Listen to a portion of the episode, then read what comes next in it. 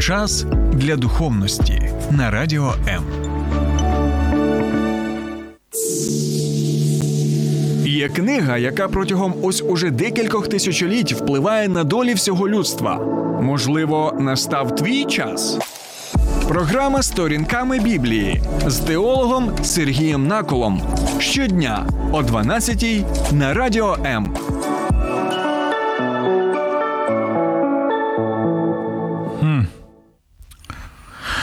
Вітаю, друзі! Сьогодні у нас медовий спас або свято Моковія. І ви можете запитати мене, пасторе Сергія, а що це ви тримаєте в руках? Так, і в лівій руці, і в правій руці. В лівій руці у мене відома менора, так, і ми ще про це, звичайно, поговоримо. А в правій руці у мене молоток. Але, звичайно, більше б актуальним для нашої програми був би не молоток, а саме молот.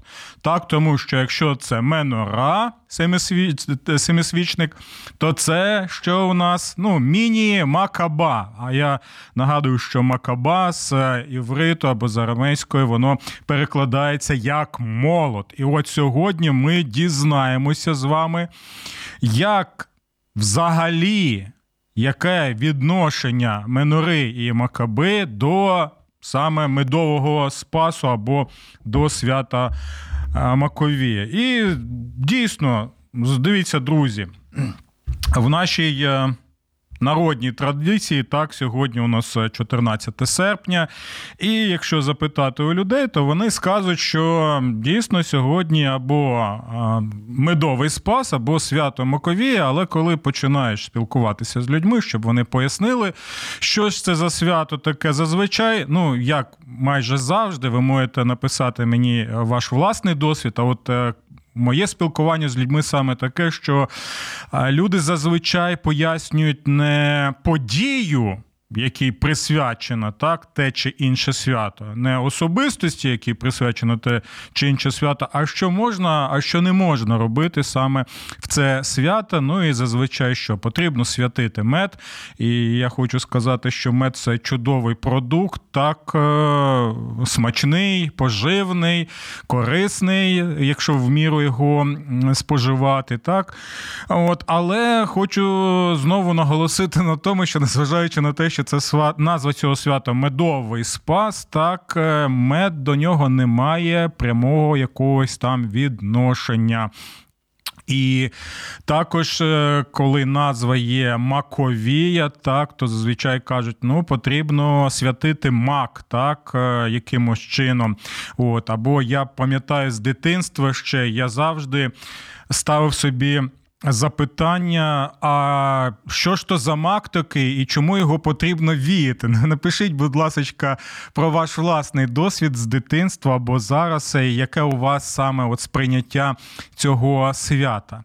Тому що, друзі, ми сьогодні будемо. З вами спілкуватися більше не не про те, що можна, а що не можна робити на це свято, Е, згідно так різноманітними уявленнями, які є в нашій культурі. А ми будемо все ж таки згадувати тих людей, тих особистостей і ті події, які пов'язані саме з цим святом, і кому саме і присвячене це свято, а саме братам Макавійським. Так, і ми ось про це будемо з вами спілкуватися. А також згадаємо і про Макавейську повстанську армію або МПА. Так, у нас е, була УПА, Українська повстанська армія. А от ми сьогодні згадаємо і про Менору, і про Макабу, і про е, МПА, Макавійську повстанську армію, і про багато-багато всього цікавого, важливого і корисного, і актуального, і для нашого часу. Тому, друзі, долучайтеся, будь ласка, до нашого прямого теру, як під моїм стримом на Фейсбуці, так і на моєму каналі. Сторінками Біблії Сергій Накул на Ютубі. Будь ласка, підписуйтеся, ставте вподобайки, долучайтеся до обговорення. Таким чином, ви, підтримаєте. Е, україномовний сегмент Ютубу і такі корисні речі, які пояснюють біблійне вчення для сучасної людини і для сучасного людства, сучасного суспільства. Добре, друзі, давайте зробимо невеличку паузу, після якої і будемо розглядати ці важливі і актуальні події. Долучайся до Радіо М у соціальних мережах: YouTube канал, Facebook сторінка, TikTok, Радіо М, Телеграм, Інстаграм, Радіо М.Ю.А. а також наш сайт radio.m.ua. Радіо М завжди поруч. Ну що, друзі? Одразу хочу сказати так, що ті події, які ми будемо сьогодні розглядати, які пов'язані з е, братами, так, макавейськими, а вони не описані в Біблії. І ви, звичайно, можете мене запитати, пастор Сергія, але якщо програма, назва програми сторінками Біблії, то тоді що ми будемо розглядати? Не е, турбуйтеся, бо в принципі, в принципі, це свято згадується в. Біблії, так, в, а саме воно пов'язане з Господом Ісусом Христом і з 10 розділом Євангелія від Йоанна. А також, незважаючи на те, що опис цих подій ми не бачимо в Біблії, бо вони були. Е, бо вони відбувалися вже після завершення так, написання Старого Завіту. Вони усе ж таки допоможуть нам краще зрозуміти, що відбувалося в історії ізраїльського народу і інших народів, так е, напередодні появи Господа Ісуса Христа. Ну як напередодні, за декілька століть, так до е, появи Господа Ісуса Христа на цій землі. Добре. Друзі, 10 розділ Євангелія від Йоанна, якщо ви будете читати, то ви там побачите, що Господь Ісус Христос Він був в Єрусалимі, і Він був в храмі. Так, е, і щось там відбувалося. Там була величезна кількість людей. Так, І Йоанн він пише, що у той час було свято відновлення храму так, свято відновлення храму, або, як ми знаємо, ще його, це свято Хануки, бо Ханука перекладається саме як відновлення або як очищення. То що ж це було за таке свято, і чому Господь Ісус Христос Він був серед тих, хто святкував це свято? Це важливий, до речі, момент. Чому? Тому що дивіться, в старому завіті ми не можемо знайти так у переліку свят які були обов'язковими для Ізраїлю саме оцього свята відновлення храму. Так і ми можемо тоді поставити запитання, чому ж тоді це свято було? Тому що ми можемо побачити, що були як ті свята, які були саме закладені Богом через пророка Мойсея, але в той же час і були свята, які були вже пов'язані з історією Божого народу, так в просторі часу. Так, тобто тобто відбувалися і інші події, історичні події, значущі події, які мали серйозне значення, які вплинули на народ, закарбувалися в народній пам'яті, і, звичайно, вони тоді і е, святкували саме цю е, цікаву подію. То що ж відбувалося саме під час свята відновлення храму? А відбувалася згадка про важливу подію, яка за декілька століть до появи Господа Ісуса Христа. Христа відбулася, а саме очищення Єрусалимського храму, очищення жертовника в Єрусалимському храмі. І ви можете запитати, а що ж там таке сталося? Так, що ж там таке, можливо, якийсь там вірус був? І так, дійсно, там був а, своєрідний вірус, так, з плоті і крові. А от у вигляді людей, а можна навіть сказати, людської системи яка діяла, в принципі, як е, диявол, як сатана, як е, таке, знаєте, втілення. Е, звіра апокаліптичного, можна так сказати. То що ж там було? Почнемо з самого початку. Ви знаєте Олександра Македонського, так доволі відома історична фігура. Ви знаєте, що захопив він багато земель, створив величезну свою імперію, так, але все це не недовго проіснували, як ви знаєте, бо незважаючи на те, що Олександр Македонський вважав себе пупом землі, незважаючи на те, що ось е, так склалися обставини, що він зміг захопити величезні території і дійсно створити величезну імперію, усе це було доволі відносно. Чому? Тому що Олександр е, не був Богом, як ми знаємо, і це, до речі, нагадування усім сучасним правителям, які вважають себе пупом землі, так і вважають, що нібито можуть бути ось такими, знаєте, собирателями земель деяких. Так, так, так. Ви розумієте, про що йде мова. Усі вони смертні, як і всі ми пересічні люди смерті. Так от, коли Олександр помер в доволі, так ви знаєте, юному віці. От уся ця величезна імперія вона почала розпадатися на частини, і це в якомусь сенсі нагадує розпад так і радянського союзу. Так я пам'ятаю в перший клас радянська школа, а, от номер 5 міста Первомайська Миколаївської області. Маленький Сергійко стоїть перед мапою радянського союзу в захваті такі, тому що дійсно це ж радянський союз. Я пишаюся такою країною наймогутніша країна, так, найвеличніша країна, найбільша країна світа, і мене аж розпирало від гордощів, що так сталося, що я народився саме в такій країні, де так вольно дишить чоловік. Але на початку 90-х уся ця величезна імперія радянська, незважаючи на те, що ну не могли навіть уявити люди, що таке можливо, але доволі швидко вона розпалася. Ось те саме Відбулося і за часів Олександра Македонського, і що там поділили цю імперію. Так, ви знаєте, що також е, Радянський Союз він також е, розпався і утворилися нові державні утворення, так, е, країни, серед яких є Україна. Так, і далі ми знаємо трагічні події, які відбувалися і зараз відбуваються, що є наслідком саме виходу з Російської імперії. з російського з руского міра, так і все це ми можемо відчути на власній шкурі. Так, от поділили імперію Олександра Македонського, і так сталося, що частиною частиною того, що раніше була імперія Олександра Македонського, справив один чоловік, цар, звали його Антіох Епіфан. Антіох Епіфан також вважав себе нібито пупом землі, вважав, що йому потрібно поширювати епіфанський мір. Так, так, так. Він вважав себе собирателем земель.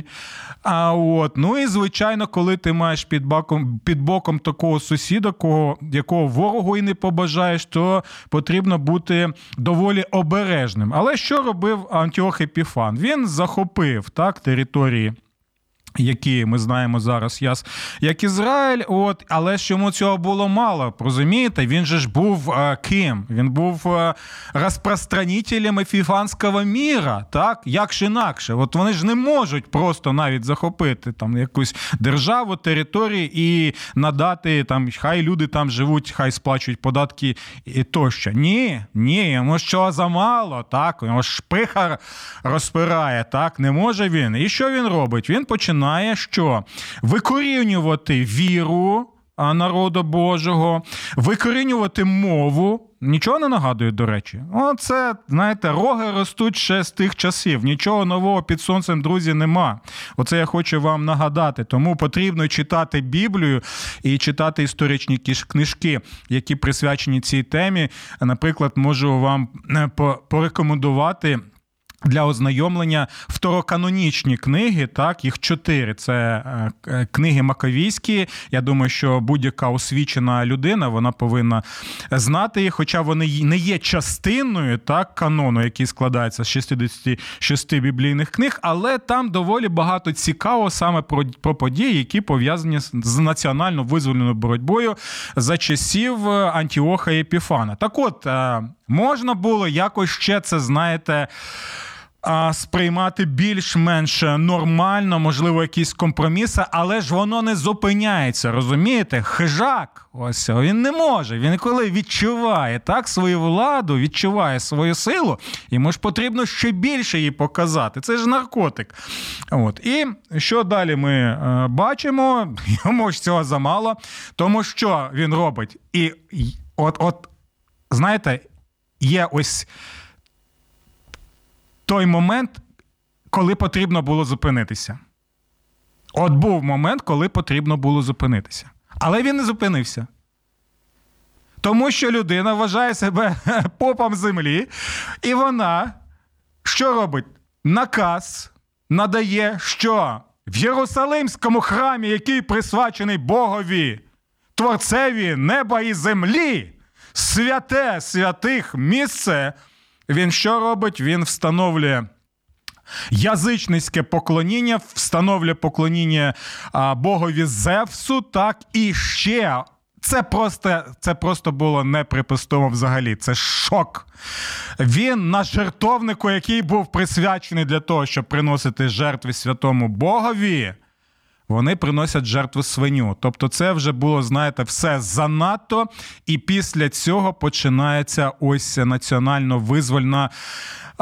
Боротьба так створюється так звана МПА Макавейська повстанська армія, своєрідний такий аналог УПА Українській повстанській армії в свій час. Тоді, коли люди, для яких Бог був не пусте місце, для яких віра було не пусте місце, які серйозно сприймали так свою ідентичність, серйозно сприймали свою мову, серйозно сприймали свою віру, серйозно сприймали свій храм, серйозно сприймали жертовник і жертви. Для них це було занадто, і вони починають ось цю боротьбу з цим окупантом, агресором, гнобителем. І от я можу прочитати.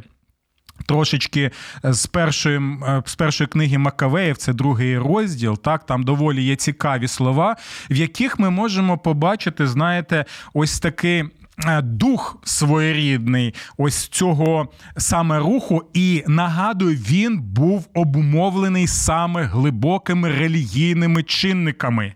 Глибока віра в Бога була вкорінена в цих людях, і вона втілювалася конкретно в їх діях, коли вони розуміли, що їм потрібно боронити свою країну, свою ідентичність, так, свою державу, свою мову тощо. Так, Слухайте уважно.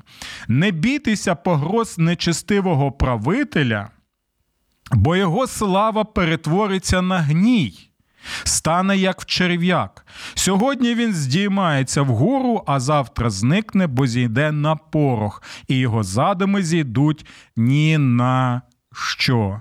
І от е, дивіться, далі ми можемо побачити наступне. Ми ще будемо е, будемо згадувати і братів е, Макавеїв. Це важливий момент, бо саме їм присвячено це свято в нашому православному українському контексті. Але повертаємося саме до часів Господа Ісуса Христа до ось цього свято оновлення храма, бо та, бо це свято, назва його ще була яка? Свято вогнів. Або свято світла. Чому саме свято ще вогнів, або е, свято світла? І в той час, якщо ви перебували в Єрусалимі, ви б могли побачити, що навіть вночі величезна кількість є ось цих ліхтарів, світильників, смолоскипів, тощо. А, От, все було таке, знаєте, в сяйві такому. І це був це, це була така, знаєте, радісна подія, захоплююча подія. Так от, е, чому саме вогнів і світла? Тому що коли нарешті вони змогли одержати перемогу на той час, так, і змогли усе ж таки. Е, увійти в Єрусалим, увійти в храм, вони що зробили? Вони почали е, тоді що відновлювати храм або очищувати його від усієї тієї гидоти мерзенної, так, яка була запроваджена окупантом, гнобителем, агресором. От в Єрусалимському храмі потрібно було ритуально очистити цей храм от, від усієї тієї гидоти, яка там відбувалася. І далі що? І ось з цим пов'язано навіть так зване диво. а, диво а, пов'язане з олією. Так, і що таке? Бо потрібно було що зробити на той час? Потрібно було запалити вогники на ось е, цьому предметі, назва якого менора. Так, от і вони шукали олію, а олія потрібна була саме, знаєте, посвячена згідно конкретного ритуалу. Так, вона повинна була бути ритуально чистою, і, і саме цю олію можна було застосовувати в менорі для того, щоб запалювати саме ці вогні. І от е, легенда розповідає про те, що не змогли вони знайти достатню кількість цієї олії, а лише були олії на один день. А ви повинні розуміти, що протягом восьми е, днів е, потрібно було святкувати це свято. Але вони вирішили, що потрібно в будь-якому такому випадку, що нам запалити, а там Господь він забезпечить нас цим необхідним. І знаєте, оце як е, за часів Іллі, пам'ятаєте, коли увесь час Господь забезпечував олією, так забезпечував всім необхідним і Іллю, і ось цю вдову, яка була. Яка була з ним під одним дахом, і так сталося, що ось е, ті олії її вистачило саме, щоб е, Вогні горіли протягом усіх днів святкування саме цього свята відновлення храму або хануки. Тому, якщо ви будете дивитися саме на Минору, тепер будете згадувати саме про ці історичні е, події. Так?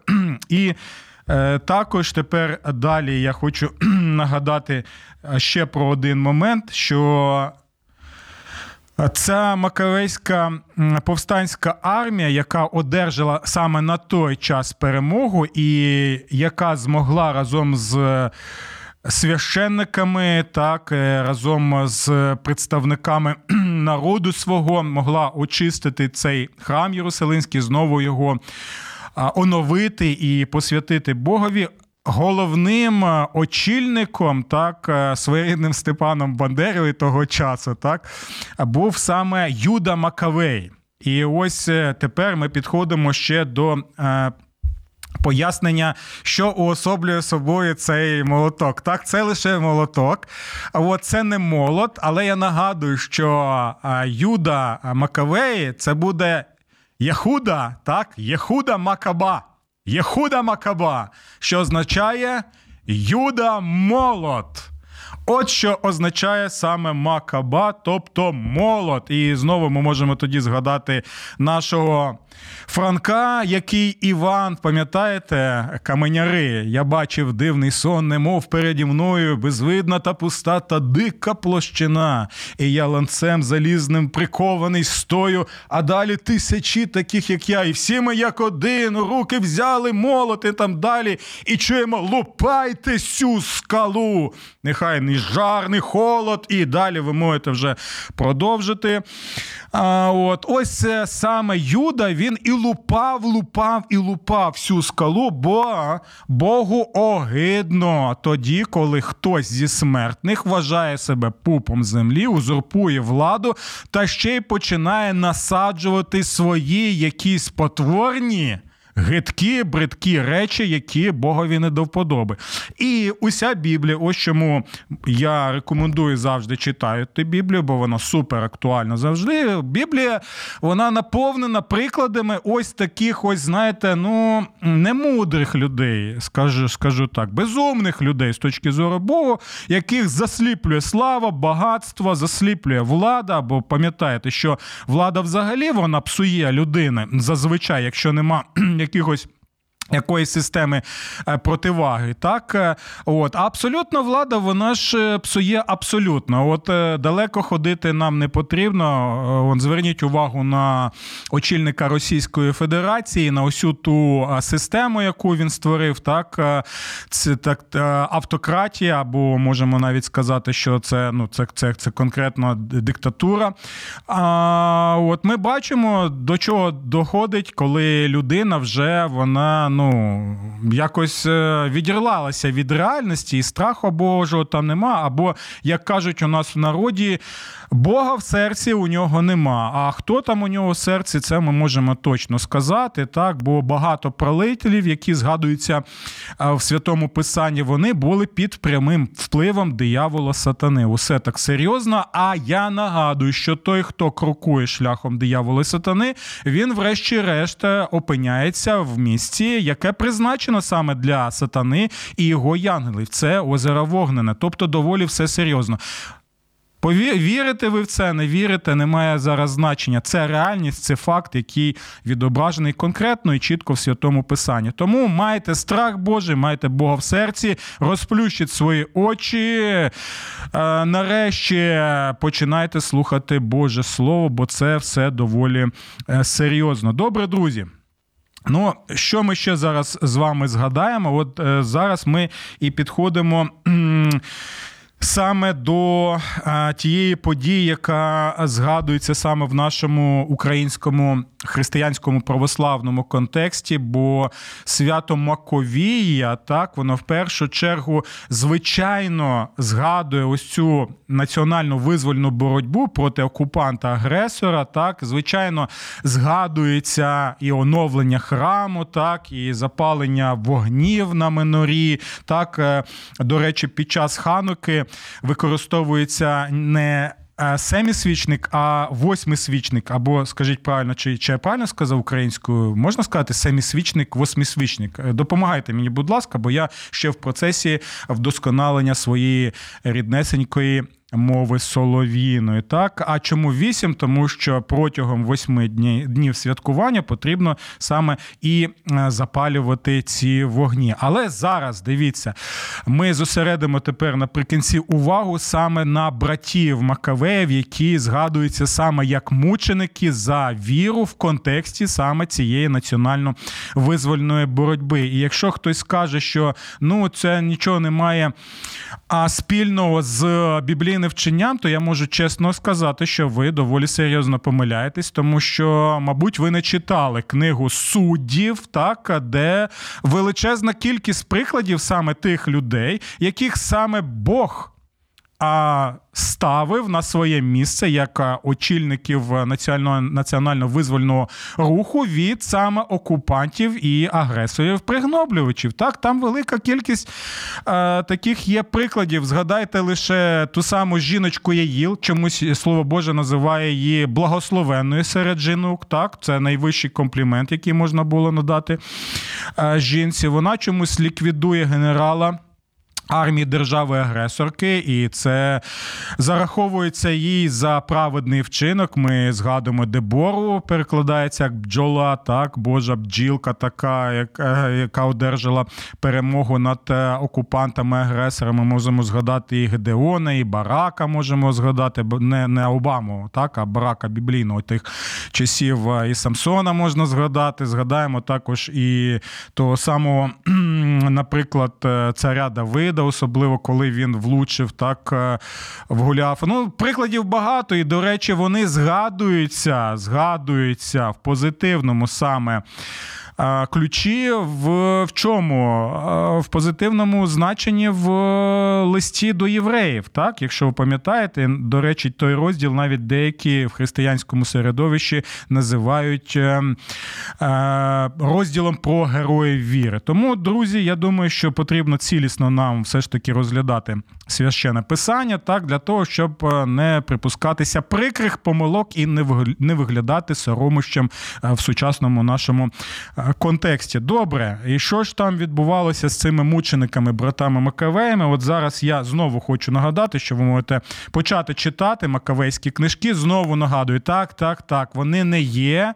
І я наголошую на цьому і підкреслюю це, щоб не було у нас е, жодних прикрих непорозумінь. Вони не є частиною канону, який складається з 66 книг. Це так і це факт. Але вони важливі і корисні для того, щоб зрозуміти той історичний контекст, яким відбувалися саме ці події за декілька століть до появи Господа Ісуса Христа, який і святкував разом з усіма Е, людьми в Єрусалимі свято відновлення храму, або свято вогнів, або свято світло. Будемо пам'ятати про це. Це сьомий розділ, і тут е, доволі цікаві трагічні події відбуваються. І цей розділ цікавий ще тим, які, що показує, що віра в Воскресіння тілесне так була вже а, вкорінена в людях того часу, так і коли вони навіть йшли на смерть, вони були впевнені в тому, що Бог здатний. Знову повернути їх е, до життя в прославлених їх самих тілах, що й сталося Завдяки кому? Завдяки Господу Ісусу Христу, тому Машаху або Месії, якого і очікував Божий народ протягом усього цього, цього часу. Тому слухаємо е, уважно про саме цих мучеників. Трапилося також, що були схоплені сім братів з матір'ю, яких, яких примушував цар робити недозволено вірою Бога. Їх били бичами і жилами. Один з них, взявши на себе відповідь, сказав: Про що ти хочеш запитувати або про що дізнатися від нас? Ми готові краще померти, ніж переступити батьківські закони. Тоді цар, озлобившись, наказав розпалити сковороди і казани. Коли вони були розпалені, негайно наказав тому, який узяв на себе відповідь, відрізати язик і, здерши шкіру з нього, відітнути члени тіла на виду інших братів і матері позбавленого всіх членів, але ще дихаючого, половів від, віднести до багаття і палити на сковороді. Коли ж від сковороди поширилися сильні випари, вони разом з матір'ю умовляли одне одного мужньо перетерпіти смерть, говорячи: Господь Бог бачить і за істиною змилосердиться над нами, як Мойсей звістив у своїй пісні перед лицем народу, і над е, слугами своїми він змилосердиться. Коли помер перший, вивели на наругу другого брата брата і, здерши з голови шкіру з волоссям, запитували, чи буде він їсти те, що заборонено ізраїльською релігією, перше ніж будуть мучити по частинах його тіло. Він же відповідаючи. А своєю мовою почули це. Він відповідав своєю мовою, рідною мовою. Так, доволі цікавий момент. Сказав ні. Тому і він прийняв муки таким же чином, як і перший. Будучи ж при останньому подиху, сказав: і уважно слухайте, це актуальні слова. Актуальні слова з вуст людини, яка серйозно сприймала Бога, серйозно сприймала свою віру і мала впевненість в чомусь, або краще сказати, в комусь. Ось ці слова. Ти, мучителю, позбавляєш нас теперішнього життя, але цар шалому або цар миру воскресить нас, які померли за Його віру для життя вічного. Після того третій підданий був на рузі і на вимогу дати язик, негайно вистав його, простягнувши і руки, і мужньо сказав: від неба я одержав їх, і за закони Божі його не пошкодую їх, і від нього сподіваюся знову одержати їх. Ось ця, бачите, знову глибока віра в живого Бога, який здатен знову відновити мертві тіла, усе те, що розпадається на атоми, на молекули, закладено було саме в цих людях. Сам цар і ті, що були з ним, здивовані були такою мужністю отрока, як він ні у що став страждання. Коли ми помер і цей у такий самий спосіб шматували і мучили четверту. Будучи близьким до смерті, він так говорив. Тому, хто помирає від людей, бажано покладати надію на Бога, що Він знову оживить. Для тебе ж не буде Воскресіння до життя. І далі потім привели і почали мучити п'ято. Він, дивлячись на царя, сказав. І також це актуальні друзі слова. Тоді були актуальні, і зараз вони актуальні. Оце нам надає впевненості і наслаги, так? Бо те, що вони кажуть, в принципі, ось ці слова вони узгоджуються з загальним вченням, яке ми можемо побачити в священному писанні.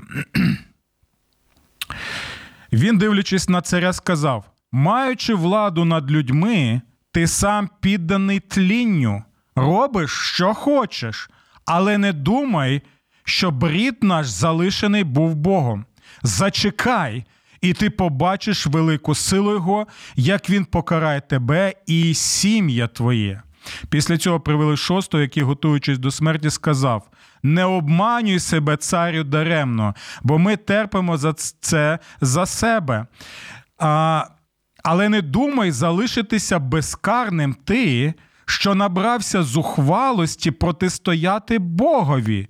Найбільше ж достойно здивування і славної пам'яті мати, яка, бачачи, як сім'ї синів умертлені протягом одного дня, а це все переносила в надії на Господа, і сповнена доблесних почуттів і укріплюючи жіноче міркування чоловічим духом, вона заохочувала кожного з них вітчизняною мовою і говорила їм: Я не знаю, як ви з'явилися в моїй утробі, не я дала вам дихання і життя, не мною утворився склад кожного. Отже, творець світу, який утворив природу людини і упорядкував походження усіх, знову дасть вам дихання і життя з милістю, оскільки ви тепер не щадите самих себе за його слово. Антиох же, думаючи, що його зневажають і приймаючи ці слова за наругу, над собою переконував наймолодшого, який ще залишався не тільки словава, а й клятвеними запевними, що і збагатить, і ощасливить його, якщо він відступить від отецьких законів, що буде мати його за друга і довірить йому почесні посади. Але оскільки юнак ніскільки не слухав, то цар, покликавши матір, переконав їй порадити синові зберегти себе. Після багатьох його умовлянь вона погодилася умовити і сина. Нахилившись вже до нього і насміхаючись з жорстокого мучителя, вона так говорила вітчизняною мовою: Сину, май милість до мене, яка дев'ять місяців носила тебе в утробі, три роки годувала тебе молоком, вигодовувала і виростила, і виховала тебе. Благаю тебе, дитя моє, подивися на небо і землю, і бачачи все, що на них, пізнай, що все створив Бог з нічого, і що так з'явився і рід людський. Не страшися цього вбився, але будь достойним братів твоїх, і прийми смерть, щоб я з милості Божої знову придбала тебе з братами. Твоїми. І далі ми можемо побачити, що і знищили і цього останнього брата, так і також е, знищили і їх матір. Ось таким чином вони загинули мученицькою смертю за свою віру в контексті національно-визвольної боротьби, е, яку продовжив Єхуда Макаба, так або якого ми зваємо, знаємо як Юда саме Маккавей. До речі, на жаль, на жаль, перемоги вони отримали, так, але це не. не не було довго, бо знову. З'явилися окупанти-загарбники, і Юда Макавей він також загинув так під час бою. Але впевненість наша в тому полягає, так як і покладається саме на те, що ми читаємо в святому Писанні, що у нас є цар Господь Ісус Христос, який помер а, от, який відчув на власній шкірі, так, що таке жорстокість саме тих, хто має владу в цьому світі, системну жорстокість, так, які вважають, що якщо у тебе влада, у тебе гроші, у тебе вплив, у тебе зброя, то ти можеш тоді ліквідувати свого суперника, як вони це зробили на прикладі Ісуса Христа. Але саме його тілесне Воскресіння з мертвих показало, що усе це жодний пуп землі, який себе так вважає, не має влади над Ісусом Христом. А це означає, що цар Ісус зараз живий, Він поширює своє царство і. Будь-який гнобитель, будь-який пригноблювач, будь-який окупант і агресор, він, врешті-решт, буде ліквідований. Той, хто оберує шлях диявола сатани, опиниться, врешті-решт, саме там. Тому покладаємо надію на Бога і слідуємо за Царем Ісусом Христом. Бо коли слідуєш за Ним, отримуєш не вічне озеро вогняне, а вічне життя з ним на новій землі і на новому небі. До нових зустрічей. Сподобався ефір? Є запитання або заперечення? Пиши радіом.ua